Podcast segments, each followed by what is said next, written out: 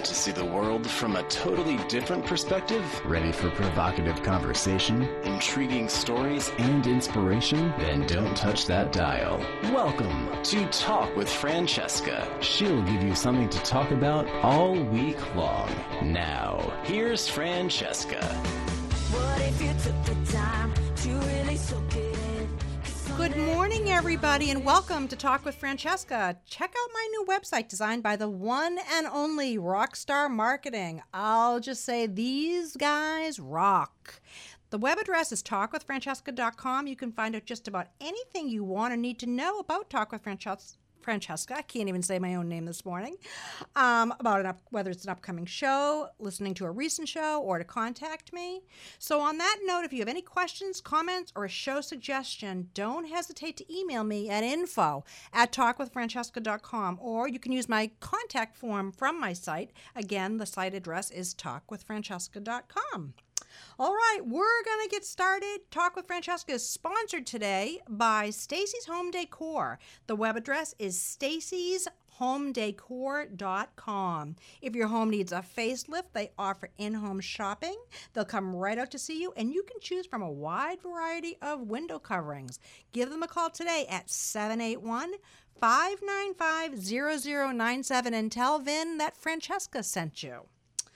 All right, I'm giving away four tickets to C-Streak last, uh, excuse me, I gave away four tickets to C-Streak last week to Santina Giannano of Braintree. Enjoy. And I'm giving away four more tickets this week. The fifth emailer will get four tickets on C-Streak to Martha's Vineyard. Hurry up, though. The season is almost over, so jump on your computer now.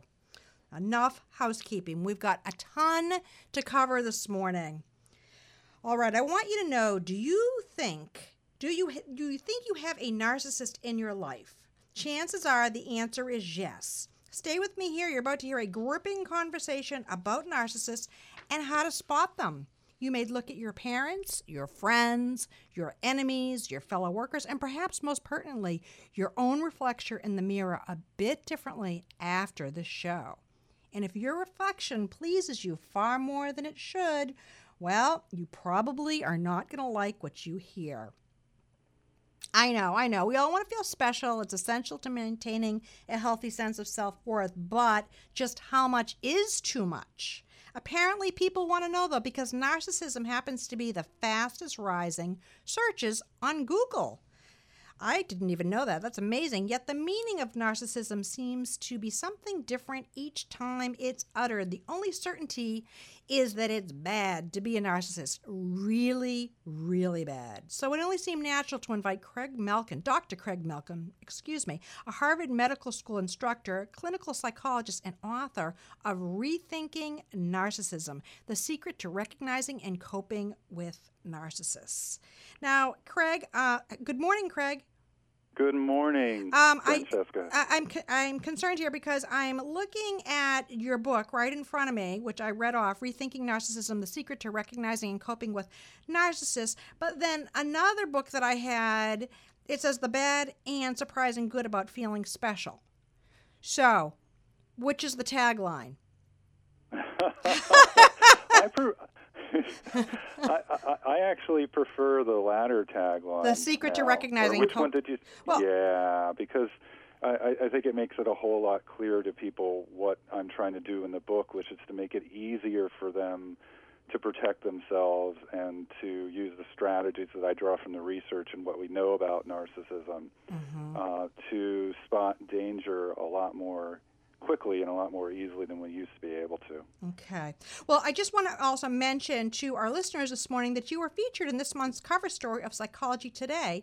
And um, hopefully you'll help us dismantle what narcissism is and is not. But before you do that, I want to let our listeners know that you have given us five books, Rethinking Narcissism, to give away. So jump on your computers now, listeners, put narcissism in the subject line and watch how fast these books go. All right, then. All right. So we've got all this housekeeping out of the way. Sort this all out for us. When I think of narcissism, I think of someone as sort of a wolf in sheep's clothing. It's stealthy, detached behavior. But in your book, Rethinking Narcissism, it seems like there's more to that. So if you could define, Craig, in layman's terms, what narcissism not only is but is not, that would be fantastic. I think the easiest place to start is with what it's not, and you've touched on that. So if you, I imagine if we asked the average listener out there to conjure up an image when they think of the word narcissism or narcissist, they would think of a vain, preening, primping braggart, a boastful reality T V type. Mm-hmm. And the problem with that uh, is that not all narcissists care about looks or fame or money, and some can be extremely quiet. So what we have as an image is really a caricature or a stereotype. And it becomes a bigger problem because if we get too distracted by that stereotype, we miss signs of danger, which have absolutely nothing to do with vanity or greed. So I think we have to start there and, and, and move forward. Um, okay, so kind of tease that apart for us. I mean, so so give us give us like a, a def, sort of really you what you're absolutely right. I when I think of a narcissist, I mean, it's just it's like sort of that glaring, in your face, obnoxious. No, I don't want to be your friend on Facebook. No, I don't want to be connected to you on LinkedIn. so, so where is the wiggle room in the spectrum?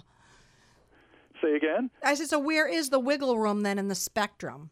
Right. So what I've done in order to make this clear for people is, is I say, let's think, instead of thinking of narcissism as just this, this stereotypical obnoxious personality trait, let's think of it as the drive to feel special.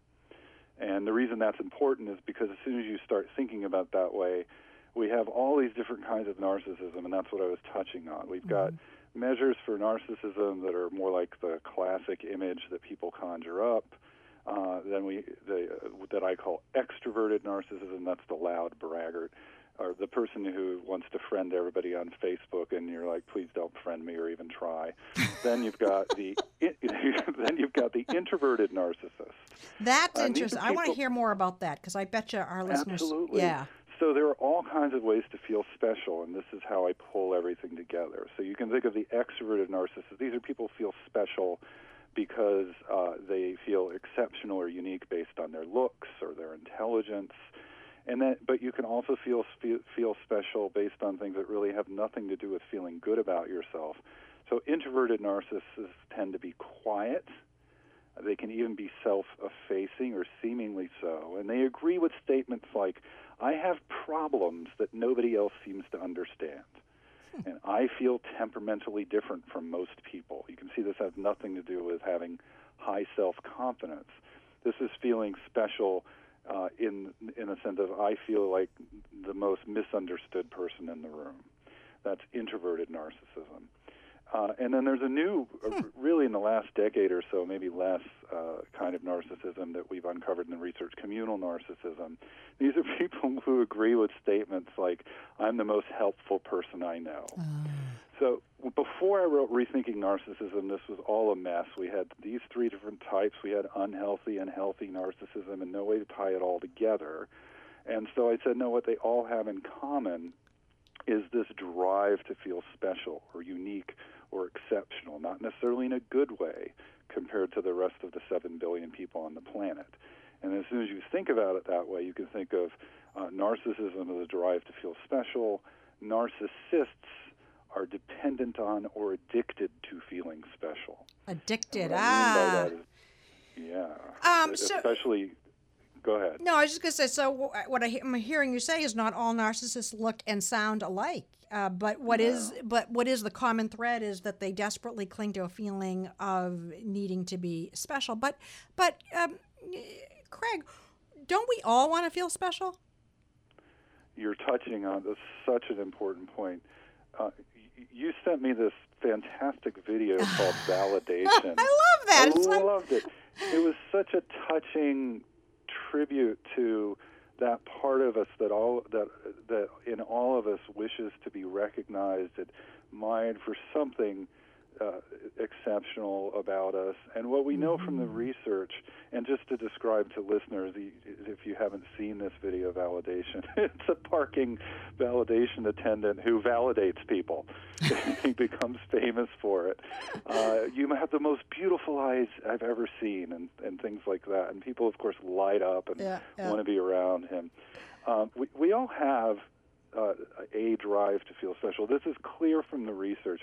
If you look at the vast majority of people around the world, and this is cross-culture, including places like China, uh, the healthy, happy people uh, feel a little exceptional or unique, at least privately, uh, to quote uh, University of Washington researcher and psychologist Jonathan Brown.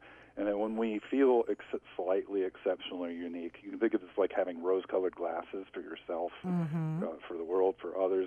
When you feel slightly exceptional or unique in these ways, it, help- it helps us feel happier, more resilient, persists in the face of failure.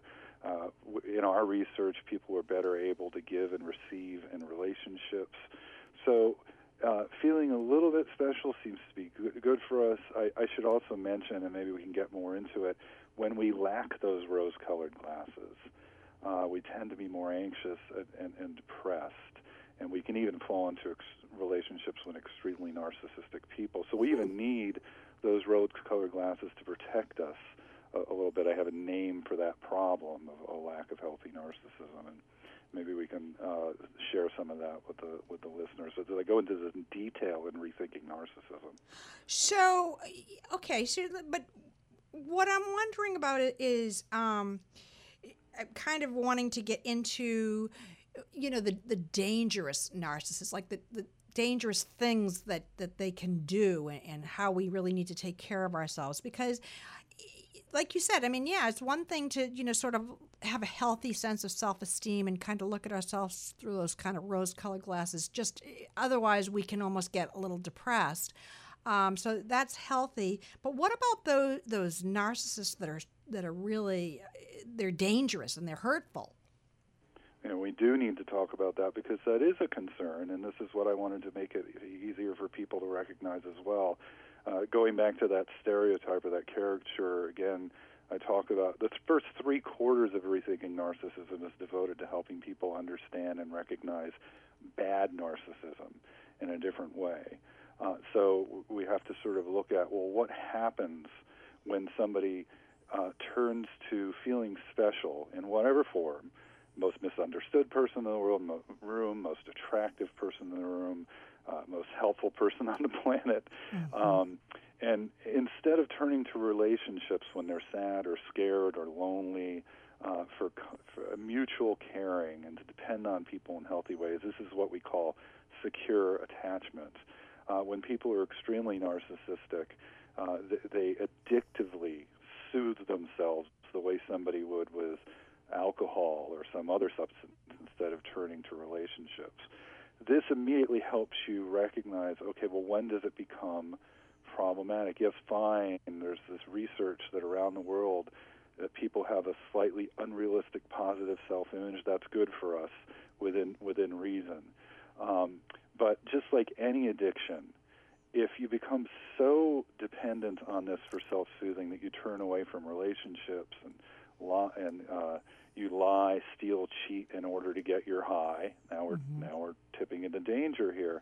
Mm-hmm. Anything to get your high of feeling special, you're, you're going to demonstrate what I call triple E, and this is the hallmark of dangerous or unhealthy narcissism.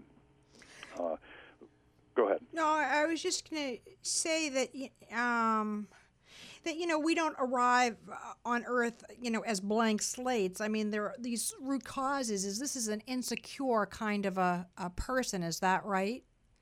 So yes, exactly. So, maybe we... Yeah. Go ahead. No, I was just going to yeah. say, so then if these people are so insecure, then it would... It doesn't make sense to me that when they're feeling down that they would... turn away from people. Exactly. So well, the I, reason yeah, they, so they start that. doing that yeah. is that somebody who uh, has had experiences where when they do feel sad or scared or lonely, they don't trust people to be there for them, uh, either their, their parents or caretakers around them, uh-huh. uh, when, when they were in those states, didn't pay attention uh, or shut it out, or even worse, all they focused on was what that person did, turning them from a person into a performance, as I, as I describe in Rethinking Narcissism. This is going to create insecure attachment. They're not going to trust people to be there for them. Mm-hmm. And there are lots of ways to cope with insecure attachment. Uh, heavy, heavy drug use or distracting ourselves with gambling, all kinds of things. Uh, extreme narcissism is just another way of coping. Uh, so if it's not one thing, it's your mother. Right? I mean, isn't that or what I mean? Is it sort or, of? Pardon me. Or father, yeah. Well, I know, but you know that expression: yeah. "If it's not one thing, it's your yeah. mother." Um, so, but it does. It always seems to come back to that that um, insecure attachment and not yeah. feeling. You know, it's like we feel a certain way when we're four or five years old, and then we're an adult, and we're still acting like we're four or five years old. Isn't that right? Precisely, because four and five-year-olds, of course, often. Uh, they're, they're natural narcissists if you ask them if they fail a test. Mm-hmm. And this shows up in the research. Mm-hmm. Fail a test today, or they fail some task. Ask them how they're going to do tomorrow, and they're going to say, awesome. They're going to do fantastic. We and, and obviously we need a little bit of that throughout our lives. Imagine if kids predicted that they would fail the next time around, how depressed they would be. And how unwilling they would be to take risks and to try again. Exactly. So it, it's protective. Uh-huh. Uh, it, but it, but if we if we use that shield as we get older throughout our lives, instead of turning to people to feel good in healthy ways, depending on people, it's called affective dependency as well. Um, that that is w- when I'm upset, I can.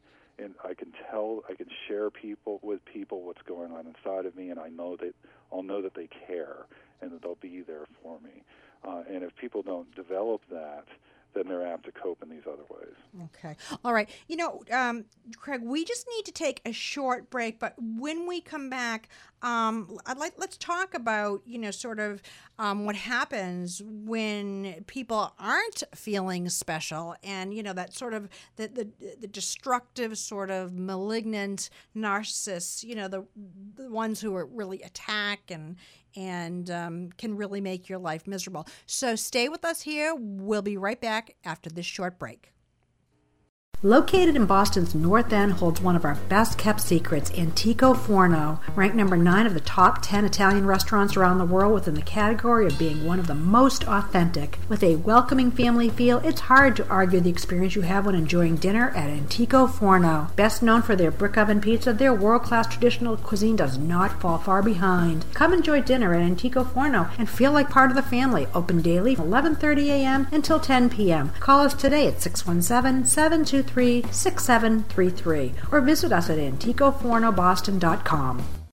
If you're anything like me, your dog is no different than your child. That's why when I can't take him with me, I bring him to the Beach Dog Doggy Daycare at ninety-six Newburyport Turnpike in Newbury. Specializing in the care of small dogs, the small dog with the big dog attitude, there is no other daycare specializing in small dogs only. That's why I take my dog to the Beach Dog Doggy Daycare. And they offer free pickup and drop-off services to the local Newburyport area with home-style playrooms with sofas, blankets, and rugs, and and dogs grouped daily by not only their social personality, but mood of the day. Where else could I possibly take my little guy? Visit the beach dog dog daycare dot com. Tides is beachside dining at its best all year round. Located at the end of the Nahant Causeway, directly on Nahant Beach, the ocean views from the dining room and the pub can't be beat, no matter what the season. Nominated for Best of the North Shore from North Shore Magazine for Best Alfresco Dining, Best Kid-Friendly Restaurant, Best Lobster Dinner, and Best Water View. Why would you go anywhere else? Whether you choose their dining room, a frosty pint at their bar, or a sun-drenched deck on Nahant Beach, they guarantee you great atmosphere with super food and service. Their menu is full of fresh, high-quality seafood, prime rib, chicken, pasta, and pizza that everyone will love. Check out their drink menu for fun cocktails, thirty ice-cold beers on tap, and their well-rounded wine list with their state-of-the-art tap wines. They feature full-service lottery and keno. Tides is the place to watch any big game. They have over twenty H D T Vs. At Tides, they specialize in casual dining with food that's just delicious, not pretentious. Tides is a fantastic restaurant anytime, summer or winter, lunch or dinner, rain or shine. I have found the best-kept secret on the North Shore. Family-owned and operated, Stacy's Home Decor, located at twenty Wheeler Street in Lynn, is celebrating their one hundredth year in business. They'll transform your living space. I know, because they transformed mine. They offer a huge variety of window coverings, so you can count on their team to coordinate your decorating project from start to finish. Whether you're looking to redecorate or need a designer for your new home, Stacy's Home Decor is the place to go. So call them today at seven eight one, five nine five, zero zero nine seven or visit them at their website at stacys home decor dot com. They offer complimentary in-home consultations, offering clients the advantage of using their own environment and natural lighting to ensure the perfect treatment every time. So don't waste another minute. Call them today at seven eight one, five nine five, zero zero nine seven. The new Cobblestone Cafe on Hanover Street in Boston brings casual, on-the-go American fare to the North End, serving breakfast, lunch, and dinner. Open daily at seven a.m., Cobblestone Cafe offers burgers, barbecue, salads, fries, milkshakes, seafood, and the very popular Snickerdoodle iced coffee. Delivery and catering are also available. Cobblestone Cafe, two twenty-seven Hanover Street in Boston. For more information, call eight five seven, two six three, eight zero five seven or visit them online at cobblestone cafe n e dot com. Okay, we are back, and I'm speaking with Doctor Craig Malkin. You're listening to Talk with Francesca, and we are sorting out what narcissism is and is not. So welcome back, Craig. Thank you for having me back. So, oh my gosh, there seems like there's so much to cover. Um, I don't even sort of, I, I feel in some ways like I don't even really know where to begin, um, because there is so much here. Um, but I, I'm, I'm curious, you know, these really, the, the narcissists who are really difficult, um, that, you know, can really be hurtful. Can we talk a little bit about that? Absolutely. First, we have to start with just a little bit. Not, we don't need to get into the weeds with all this, but definitions. Narcissist is not a diagnosis. Mm-hmm. That's the first thing I want uh, everybody out there to understand. The reason is there's plenty of research on people who are classified as narcissists, but they do not have narcissistic personality disorder. Narcissist just means somebody higher in traits of narcissism than the average person.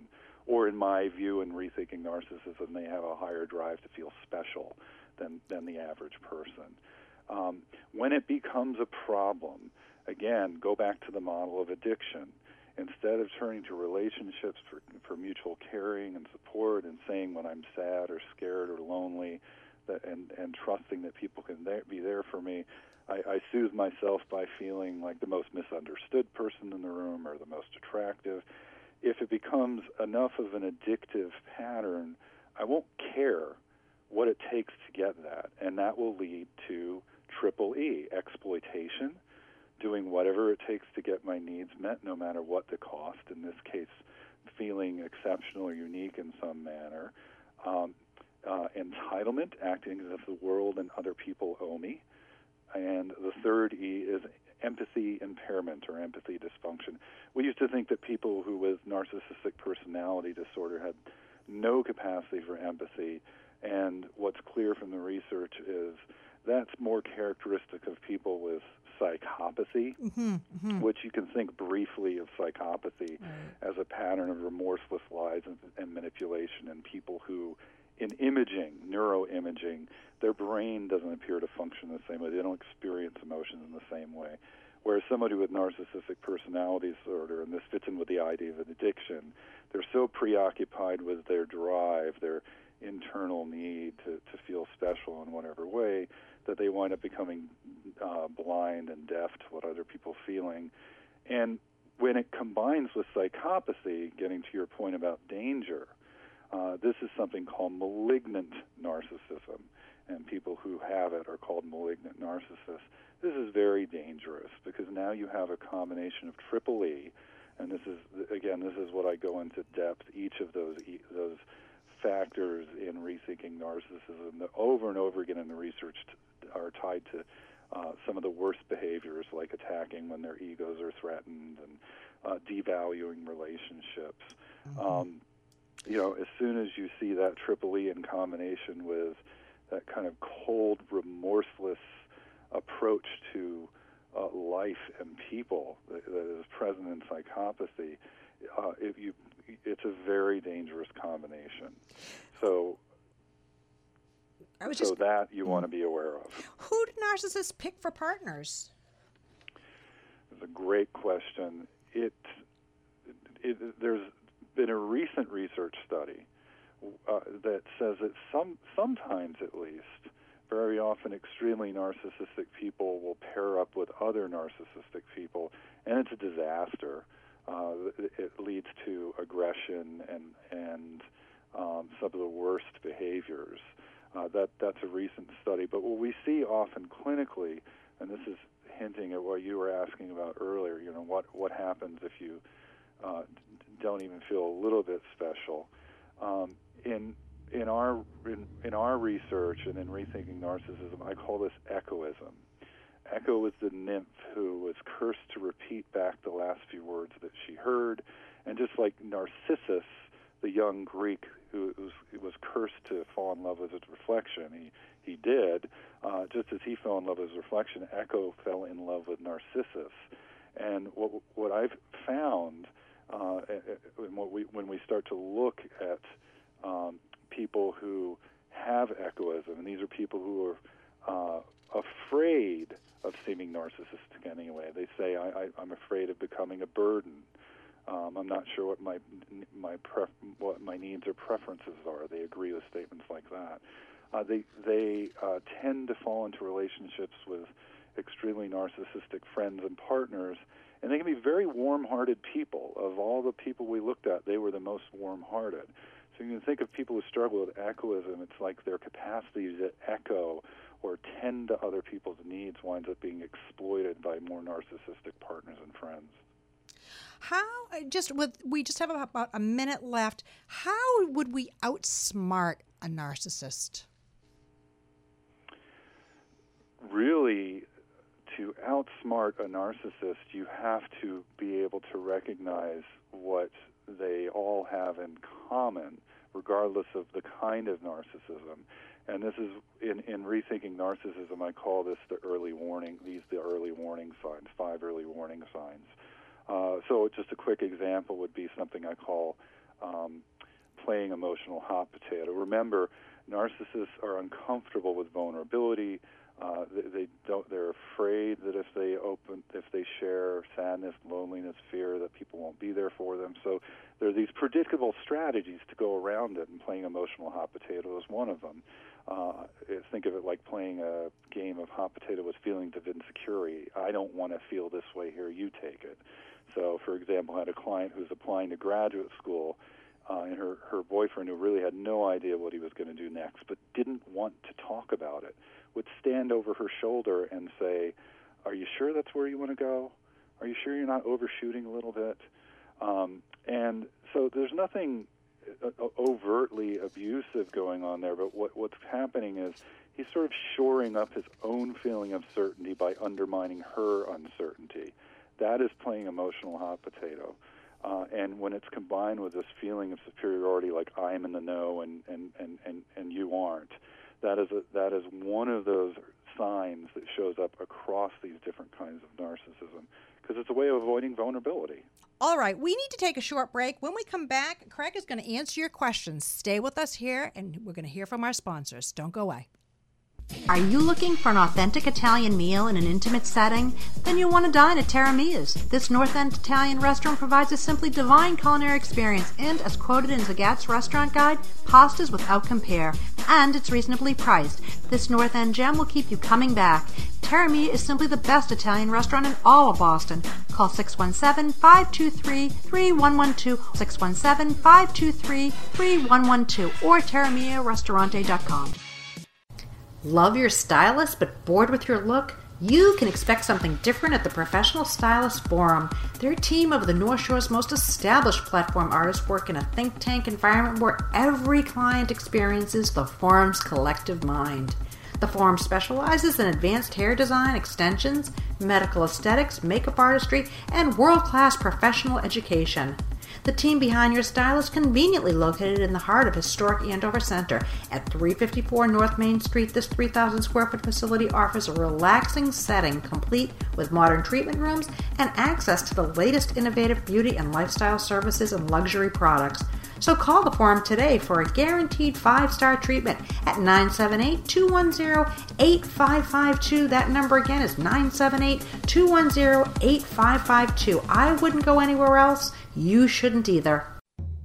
Brown Sugar by the Sea is unique to the area with a contemporary, creative, healthy take on traditional Thai cuisine.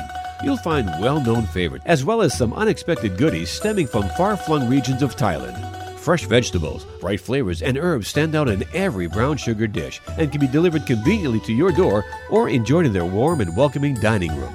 A full bar, a pizzazzy cocktail menu, live music on Thursday, Friday, and Saturday, and a smiling, knowledgeable staff will make your Brown Sugar experience perfectly sweet. So visit Brown Sugar by the Sea for an unforgettable experience from start to finish. You'll be glad you did. Brown Sugar by the Sea, seventy-five Water Street in Newburyport, or visit them at brown sugar by the sea dot com. Are you tired of looking tired? Sweet Six Med Spa in Newburyport specializes in anti-aging treatments using medical-grade skincare, Botox, and fillers to correct, prevent, and protect. And don't forget to ask them about their laser facials. Turn back the hands of time with minimal interruption. Schedule your appointment with our Harvard-trained medical director and experienced plastic surgeon, Doctor Mark McCarrion, during your lunch break and return looking refreshed. Call Sweet Six Med Spa today at nine seven eight, three five eight, eight one seven eight or visit them at sweet six med spa dot com. And just wait for your friends to ask where you went on vacation. I know they will.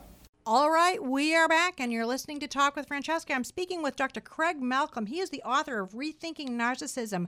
We are talking about what narcissism is and, well, not so much is not anymore. Um, the secrets to recognizing and coping with narcissists. Thanks um, for um, being back here with us, Craig. Oh, my pleasure. All right, so I'm going to jump on my computer now to pick up some questions, and hopefully you can answer them. I'm sure you can. Uh, Janine from Alston would like to know, how do we rec- what is the oh, okay. How do we recognize a narcissist? Well, we're talking a little bit about that. What is most important for, to look for? More importantly, what might we miss? Oh, that's a good one. Okay. Well, what we if we get.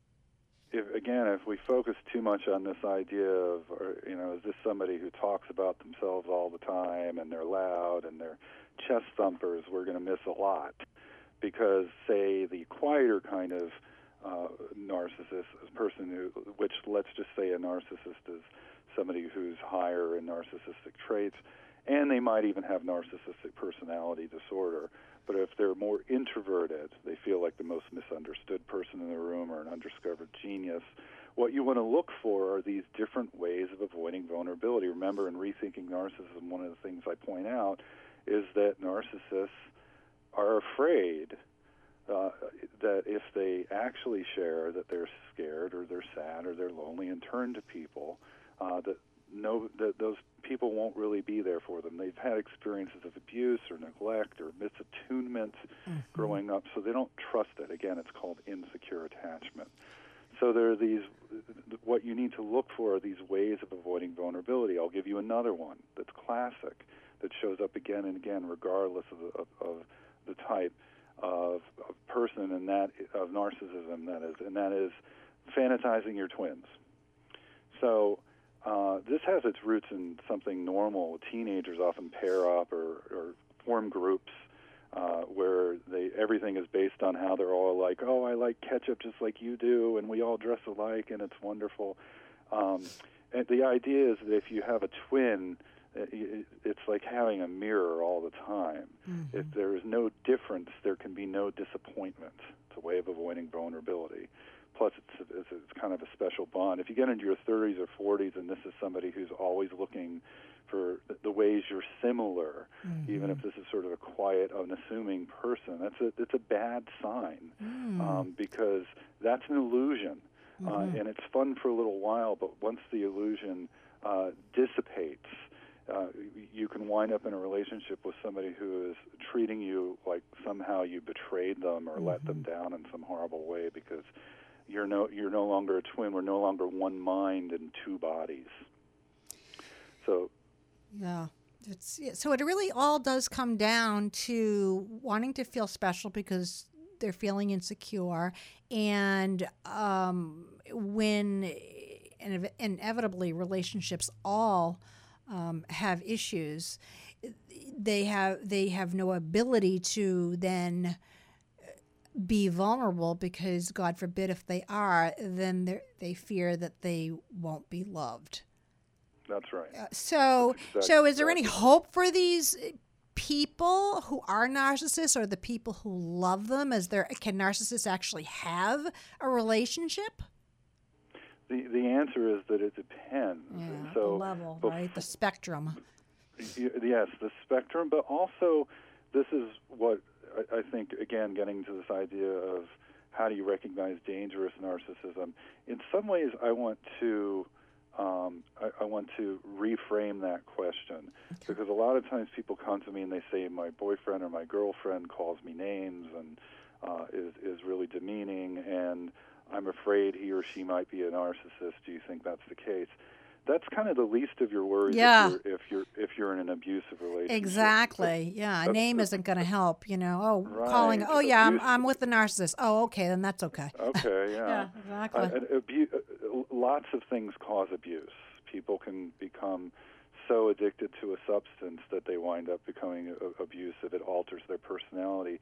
You know, if somebody has a gambling addiction, Uh, they could, if they've been abused themselves in the past, it's a horrible legacy, but very often people who've been traumatized in the past wind up traumatizing others, something called identification of the aggressor. So lots of things cause abuse. So as soon as you're asking, is there hope here, you kind of have to first see if there are what I call the three stop signs.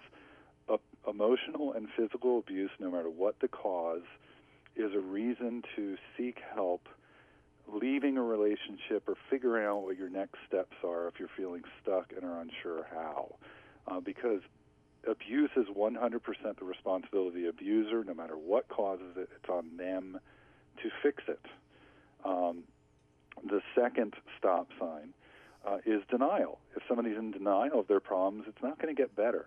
If they can't even in some small way, again, whether it's gambling addiction or, or substance abuse or extreme narcissism like narcissistic personality disorder, if they can't say, I think there's something wrong here, it can't get better, again, you need help figuring out to leave the relation, how to leave the relationship if that's, if that's the case. And the third we've touched on earlier, and the, I, I, this is something I, I elaborate on in Rethinking Narcissism, but psychopathy, which you can Uh, briefly think of as a pattern of remorseless lies and manipulation.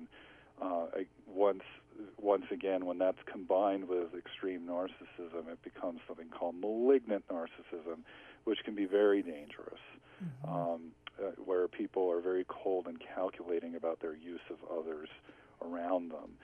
See any of those three stop signs, uh, your, your concern should be for your, your emotional and physical safety, not whether or not there's any hope for the relationship. And you have um, on your website um, a, a narcissism test, is that right? I do, yeah. That's the, uh, on on D R craig malkin dot com, I think it's called, uh, the, the tab is called The Test, but you can also go to uh, the narcissism test dot com. Mm-hmm. It actually redirects there. That is a brief version of the research, the test that we developed in the research called the Narcissism Spectrum Scale, and it does it. It's actually a very good test. It co- it correlates for those statistic fans out there, meaning it it it links together pretty closely mathematically with the uh, with the full test.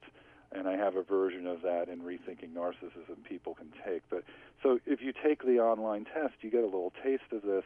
You can see, okay, do I struggle with echoism? Mm-hmm. Where am I in healthy narcissism? Do I have to worry if I'm if I'm in the extreme range of, of narcissism? And I give research-backed uh, tips and feedback Uh, that we put together based on our research. Um, you know, as we're talking, I'm, I'm staring at your book, Rethinking Narcissism. Rethinking Narcissism. It's, it's a mouthful there. The Secrets to Recognizing yeah. and Coping with Narcissists. This is, book is by Doctor Craig Malkin, whom we're speaking with this morning on Talk with Francesca. And as I'm looking at Rethinking Narcissism, I just, I see that all the I's are highlighted. And it didn't occur yeah. to me. When I first saw the book, it didn't, you know, I didn't, I didn't, but now it's like, I, I, I, I, it's all about me. Well, by the way, so, you know, it's kind of, it's, uh, it's kind of a very interesting thing. You know, I actually took the test. I don't remember exactly what my scores were, but I'm kind of like in the middle. I, you know, I have a little narcissism, I, you know, but you know, and you know what I say, you only need one good enough parent, a parent who, who makes you feel yeah. good enough, um, secure enough, um, but, you know, maybe there was a little of putting me on the edge, I don't know, as a child. But because, but, but I, I think I'm okay. But so listeners, uh, yeah, I would encourage you to take that, that test. Um, here's another question. Deb from Milford would like to know, what drives someone to an unhealthy need to be with a narcissist who cheats? Who cheats? That's an interesting one. Um, whether it's a narcissist, yeah, I mean, just a cheater. It's almost kind of a... What draws somebody to a cheater is a fascinating question, and it goes beyond just... Yeah, uh, well, that's what I was kind of... I, I was tongue-tied here. This is all very tongue-tying conversation. But, um, yeah, what drives someone to be with a cheater? Um, there, there's, there's often many reasons, but one of... If you know somebody is a cheater or a serial cheater, mm-hmm. uh, and you, you've, you've seen this and you've seen evidence of it, you know, one of the most common reasons that people wind up in a relationship like that is that there's a kind of built-in wall that is, uh, for, for for whatever reason, you, you yourself have felt un- uncomfortable. You've had some experiences where you're not sure how safe it is to be all in. If you know that you're with somebody who's never quite there, huh. there's this built-in wall, and, and it's a kind of protection. It's like, I know... It's it's only safe to go so far. Uh, and what's interesting is it can still be very exciting because of all the uncertainty. We know from the research that um, any intense feeling in a relationship can increase attraction. Mm-hmm. That includes jealousy and uncertainty. I call this the rickety bridge phenomenon because uh, there was a cla- there was a classic study that showed when you march some people out onto a bridge that feels like it's going to collapse any any minute, they're more they're more attracted to this to this attractive research assistant across from them than if, if people were on firmer ground. Mm-hmm. Um, so we we confuse uh, fear with desire. So these can be really exciting roller coaster relationships, but there's always a way in which naturally we're going to hold back because we know it's not completely safe. Mm-hmm. Hmm, interesting. So that's one reason. There are, there are other reasons. And, of course... Uh, well, why be attracted I, to bad behavior? You know, or why keep going back to, to bad behavior? You know, it was so funny because I was walking my dog this morning, and, uh, you know, he, he's a... little, you know, he's he's an old man, for crying out loud. He's twelve years old, and but no, but what's really funny, and I and I had to, you know, I always, um, you know, I live near a beach, and I always want to uh, let him loose uh, with the, the the leash, but he's a little freshy, you know, he'll he'll just go all the way down the beach, and I have to end up calling him and screaming at him to come back, and then I, he's out of sight, and then I get really scared, and then he shows his face, and it's like, oh, I won't do that again. I will never let you off the leash again. And so, so, the, so this morning, so seriously, so this morning, you know, I'm doing my thing, and I'm thinking, I'm really, I know you want to be let off the leash, and I said to myself, Francesca, why are you attracted to this bad behavior? No, you're staying on your leash, and that's all there is to it. And so, yeah, but I was thinking, why am I, I letting? I know he's going to give me this bad behavior. Now I know I catch him, catch him every time, but I'm never really sure. Is he playing a game, or am I just lucky enough to catch him? But, but you know, but why are we? You know, who, what what kind of a person is attracted to bad behavior? So I any, love I love that boy, analogy. Oh boy. I, anyway, and I don't know if change is ever really possible. Um, but anyway, so uh, here's another one. Ella from to- Topsfield. Um, oh, good. How does a narcissist escape these traps of looking for approval? Yeah, that's a good question because, you know, we're kind of long past the Freudian um, way of, of dealing with problems of, you know, well, we need to know where it comes from. I mean, yeah, we know it comes from insecure love. We know it comes from unhealthy, you know, attachments as a child, all that stuff. But, you know, so so what, how do they escape those traps? That's a very good question. Thank you, Ella, for that very, very insightful question. I'm going to draw on my experiences as therapist because I see so many. Mm. You know, w- one of one of the uh, effects of me doing this research and sort of framing uh, unhealthy and pathological narcissism in this way is that it does give people who are extremely narcissistic uh, and, and have narcissistic personality disorder hope, hope for change because. Yes, if you can learn to relate in this in a securely attached way, you don't need to depend on narcissism or feeling special anymore. Just in the same way that very often the cure, if you will, for somebody who's struggling with substance addiction is to be a part of a community. Uh, they, they they substitute that way of uh, managing all their upset and intense feelings. They feel like they're a part of something. They can call their sponsor. What we now know. From the research, there's a dozen or so studies now that show this, is that as opposed to what you used to, we used to think, yes, in fact, narcissism can be reduced. And not surprisingly, given everything that I've said, and this is research I go to, into in detail in Rethinking Narcissism, uh, th- to the extent that you focus people on relationships and caring and connection, their narcissism will drop on all different in all different ways. Their drive for fame, their willingness to help other people, their empathy. There are actual studies in the lab and live couples that have shown that it is possible for to uh, unblock uh, the empathy of people who are extremely narcissistic, to uncover that capacity. And it has everything to do with learning to relate in these ways where they're more Uh, where they where they are able to trust that people will be there for them if they if they share vulnerable feelings like sadness and fear and loneliness. So when I work with people who have N P D or people who are extremely narcissistic, uh, I basically ask them to roll up their sleeves and I say, I'm I'm going to hold your feet gently to the fire to the extent that you're focused on others and what they're doing and not focused inward on what's going on inside you emotionally. We're not working. Hmm. So a big part of it is helping people do that. Now, I, another caveat, we can't change anyone. Mm-hmm. That is not our responsibility to play therapists, to partners, or friends. Uh, th- this this research is helpful when you're working with somebody in the room as a therapist, and it does lead to some strategies that I describe in Rethinking Narcissism test to test out the hope for change. It points people in the right direction, at least, to try out things for a few weeks before they say, okay, that's not, it's not working. I know what I need to know. So, you know, I, I'm curious about something. Um, it occurred to me when you were talking there for a second that what about a narcissism and sexual intimacy? Because, you know, when you're obviously sexually intimate, I mean, there are no boundaries, you know, and, and, and you know, you really have to be very vulnerable if you if you want true intimacy anyway. Um, you know, I'm not just talking about the act of sex, obviously.